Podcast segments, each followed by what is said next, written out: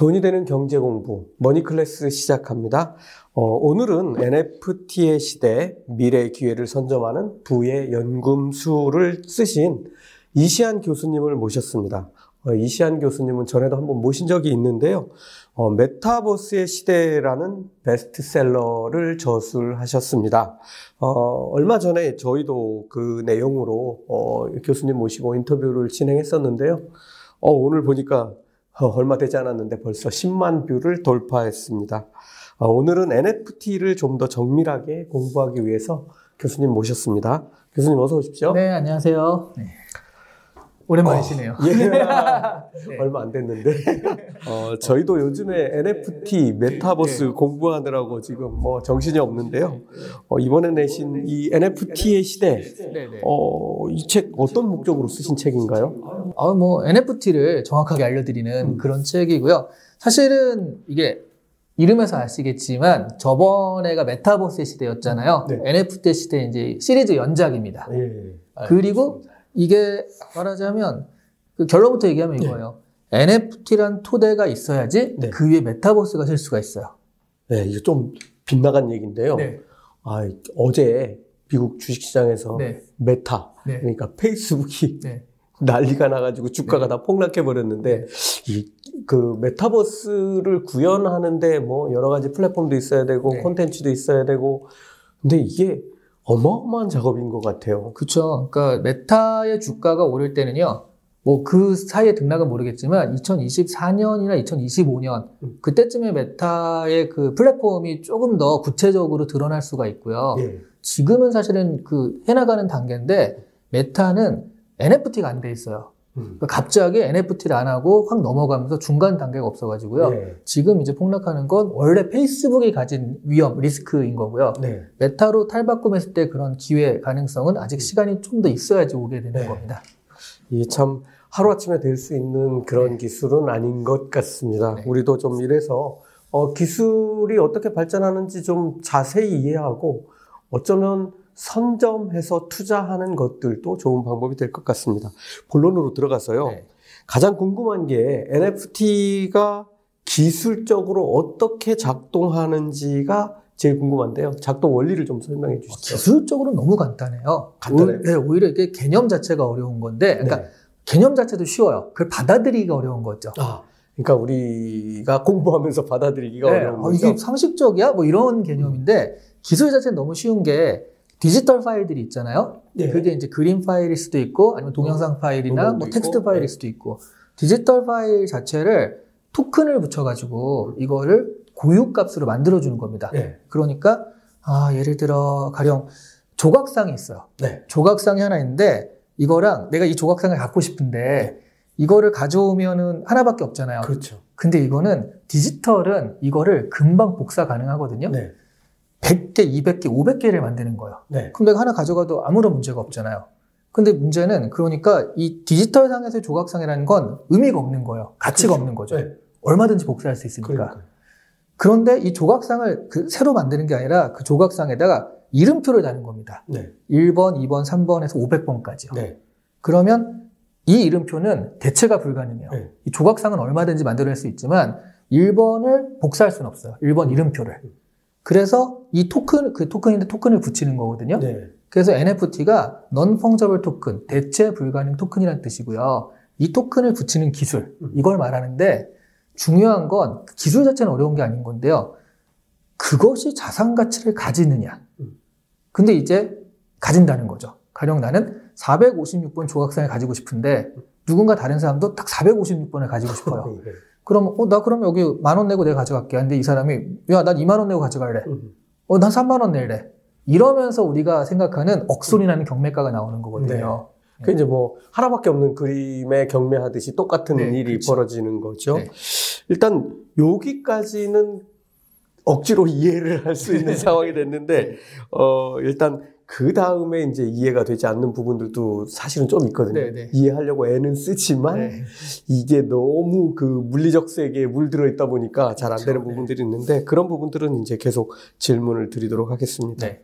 자, 여기서 첫 번째적으로 첫 번째로 NFT는 이, 이렇게 만들어진 것들이 왜 경제적 가치가 있을까 하는 이제 의문이 또 드는 거예요. 지금 설명해 주셨듯이 뭐 1은 하나고 2도 하나고 3도 하나고 그렇기 때문이기도 할 텐데 이게 이제 이성적으로는 아, 그렇죠. 그럴 수 있겠다라고 이해는 되지만 정말 그게 왜 경제적 가치가 있을까라는 부분을 생각해 보면 약간 갸우뚱해지거든요. 이게 기존의 재화, 그러니까 뭐 하나밖에 없는 뭐 이런 물건들, 네네. 어, 이거 뭐, 뭐, 하나밖에 없는 건 아니지만, 어쨌든 이런 물건들에 대한 경제적 가치와 비교해서, 어, NFT로 만들어진 이런 것들은 또 어떻게 차이가 있는지 궁금해져요. 뭐 가치가 어떻게 생기는지를 우리가 생각을 해봐야 네. 되는데 어떤 물건이 가치가 있다고 평가할 때는 보통 사람들은 그건 유용성이라고 생각을 하거든요. 내 생활에 굉장히 유용하면은 이 가치가 효용, 있다. 예, 예. 예, 그래서 아니 뭐 디지털 파일이 전혀 유용하지 않고 그냥 그림 하나 있는 건데 나랑 무슨 상관이 없어도 살 수 있거든요.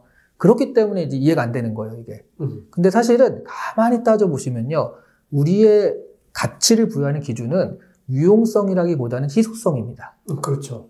왜냐하면 정말 유용한 건 공기예요. 공기가 없으면 뭐 한 1분도 못, 쓰- 1분만 없어도 못 살잖아요. 예, 예. 하지만 공기는 너무나 쉽게 우리가 취할 수가 있기 때문에 희소하지가 않거든요. 네. 가치가 없습니다. 물 같은 경우도 그렇죠. 그냥 시냇물 같은 거 떠서 마시면 되는데. 그런 데 가면 비싸지죠. 예. 근데 이제 왜 편의점에서 그러면 삼다수는 900원이나 받냐? 그 삼다수라는 그런 브랜드를 가치를 만들었기 때문이요.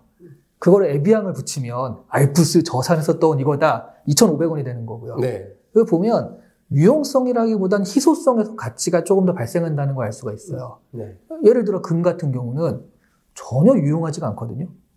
금을 써요? 금두껍을 만들어서 그냥 내가 보고 바라보고 음 흐뭇해 이거잖아요. 마찬가지죠. 디지털 파일도 이게 내가 2억 원 주고 사가지고 이걸 가지고 있어. 내가 흐뭇해 바라보는 거나 굉장히 비슷한 느낌이거든요. 그렇게 네. 보자면. 그래서 사실은 유용성보다는 가치는 희소성에서 발생하는 게 더 큰 거죠. 예, 근데 궁금해지는 게, 이 NFT가 이게 왜 갑자기 핫해진 거죠? 어, 디지털 세계로 들어가기 때문이에요. 그러니까 제가 이제 NFT의 시대 이 책은 메타버스의 시대 연작이라고 그랬잖아요. 네네네. 순서로 보면 이게 먼저인 거죠. 음. 그러니까 우리가 디지털 세계로 들어가는데 이 디지털의 세계에서는 내가 디지털 세계 안에서 메타버스는 게임과 가장 다른 게 경제 활동이 가능하다. 그러니까 내가 거기서 무언가를 해가지고 돈을 벌 수 있다라는 얘기를 했었거든요. 네네. 열심히 채굴을 해가지고 뭔가 흑철을 모았어요. 이거를 이거를 돈으로 바꿀 수가 있어야 되는 네. 거니까 말하자면 이 흑철은 이 안에서 자산을 가지 자산이 되는 겁니다. NFT가 이 자산을 보증해주는 기술인 거예요. 네. 그 디지털 파일을 자산화하는 거죠. 음. 그래서 NFT가 원래는 fungible 토큰에서 디지털 이게 토큰을 발생시키는 거지만 요즘은 그냥 NFT를 디지털 가상 자산이란 말로 많이 쓰기도 해요, 그냥. 알겠습니다. 뭐 지금 교수님도 설명해 주셨지만 메타버스 이야기를 하다 보면 항상 NFT가 등장하잖아요. 그렇죠. 네. 어, 이 관계, 이 둘의 관계는 어떻게 설명할 수 있을까요? 어, 그러니까 디지털 세계에 사람들이 산다라고 했을 때 사실은 우리 지금도 디지털로 많이 거래를 하거든요. 금융 거래도 그렇고. 다 디지털로 하죠, 네. 거의. 거의 뭐 음식 시킬 때도 디지털 시켜야지 실물이 오잖아요. 네. 그거를 조금 더 직관적인 UI로 바꿔주는 게 메타버스예요. 음. 그 메타버스에서는 실제로 내가 돈을 주는 모습, 음. 그 은행이 받아다가 넣는 모습, 이런 것들, 사실은 지금도 디지털로 일어나지만 그런 걸 직관적인 UI로 바꿔주고 조금 더 내가 현실에 있는 것처럼 느끼게 하는 게 메타버스인데, 예를 들면 뭐, 그러면 나를 표현하기 위해서 내 아바타를 만들어서 그렇죠. 돌아다니게 만들고, 네, 그렇죠. 어, 예. 그러면서 이제 뭐 여러 가지 경제 활동도 하고 놀기도 하고 그러는 건데, 근데 이게 NFT가 그 메타버스의 여러 가지 물건들의 자산 가치를 부여하는 거거든요. 음. 그러니까 내가 지나가다가 어 저 책장 저 집이 마음에 드는데 그러니까 메타버스 상에서 네, 저 집이 마음에. 드는데 네. 아니면 저 땅을 내가 사고 음. 싶다라고 했을 때 저 땅을 샀을 때 이 땅은 네 거다라는 그 보증 그걸 해주는 게 NFT 기술인 거죠. 예. 알겠습니다. 이제 조금 머릿속에 들어오는 것 같은데요. 네. 어, 뭐, 지금 말씀해 주셨다시피 이런 NFT를 활용한 거래에서 또 그 안으로 조금 더 들어가 보면 핵심이 되는 것이 이제 블록체인과 암호화폐 네. 뭐 이렇게 어, 이, 이해할 수 있는데요. 어, 왜 블록체인하고 암호화폐가 NFT 거래에서 핵심이 되는 거죠? 블록체인이라는 게 결과적으로는 비가역적인 기록이잖아요. 네. 그러니까 누가 중앙이 있어서 이 중앙에서 조작을 하거나 그럴 수가 없게 만든 게 분산 원장 기술로 네, 네, 블록체인을 만드는 거잖아요. 네. 그러니까 가령 뭐 메타버스상에서 저 땅이 너무 마음에 들어서 샀어요. 네. 근데 이게 NFT화 되어 있지 않고 그냥 샀다라고 했을 때 가령 게임 개발사에서 아, 이 사람 이거 마음에 안 드는데 하면서 탁 지워버렸어요. 그러면 아, 내가 1억을 주고 산 땅인데 네, 네. 어느 순간 없어져 버릴 수도 있고 음. 해커가 침입해가지고 코드를 바꿔버릴 수도 있고 네. 네. 근데 이게 NFT화 되어 있으면 이거는 내 땅이라는 게 왜냐하면 블록체인상에 기록이 되거든요. 부동산 등기부 농본. 그렇죠. 블록체인상에 기록이 되기 때문에 이거는 언제 어디서도 내 거라는 게 확실합니다. 그러면 사실 자산이라는 게 내가 돈을 주고 샀을 때 이게 언제든지 도둑 맞을 수 있다 라는 개념이 들면 사기가 힘들잖아요. 아, 그렇죠. 안 되죠. 네. 근데 이걸 샀을 때 이건 항상 내 거다 라는 게 있으면 돈을 지불할 수가 있잖아요. 그렇죠. 그러다 보니까 이제 블록체인상에 기록된다라는 것들이 자산으로서 보증, 신뢰성을 준다라는 개념이 되는 것이고요. 네. 그러다 보니까 그러니까 그 블록체인을 하면 가령 내가 거래가 일어나면 내가 이 땅을 샀다. 그럼 블록체인상에 기록이 되잖아요. 네, 네. 그 기록을 사람들이 여러 사람이 나눠서 해야 되잖아요. 음. 여러 사람이 했을 때 그 신뢰 보증에 참여하는 거거든요. 네. 그럼 이 사람들이 보증에 참여했으니까 대가를 줘야 되잖아요. 그래서 보증에 참여한 사람들에게 대가를 지불해 네. 줘야 된다. 예. 그게 이제 우리가 채굴한다는 개념이죠. 음. 네, 채굴을 돌리면 결국 내가 그 보증을 참여하는 역할인 거고 그게 암호화폐로 지불이 됩니다. 음. 네, 그러다 보니까 블록체인과 암호화폐가 NFT랑 뗄래야 뗄 수 없는 관계가 되는 거예요. 예, 알겠습니다. 약간 5% 부족한 듯 네. 하면서 뭘 모르는지 어, 이해하기 어려운 상태로 첫 시간 마치고요. 네. 어, 다음 시간엔 조금 더 자세한 어, 공부를 좀 해보도록 하겠습니다. 다음 시간에 뵙겠습니다. 네, 감사합니다.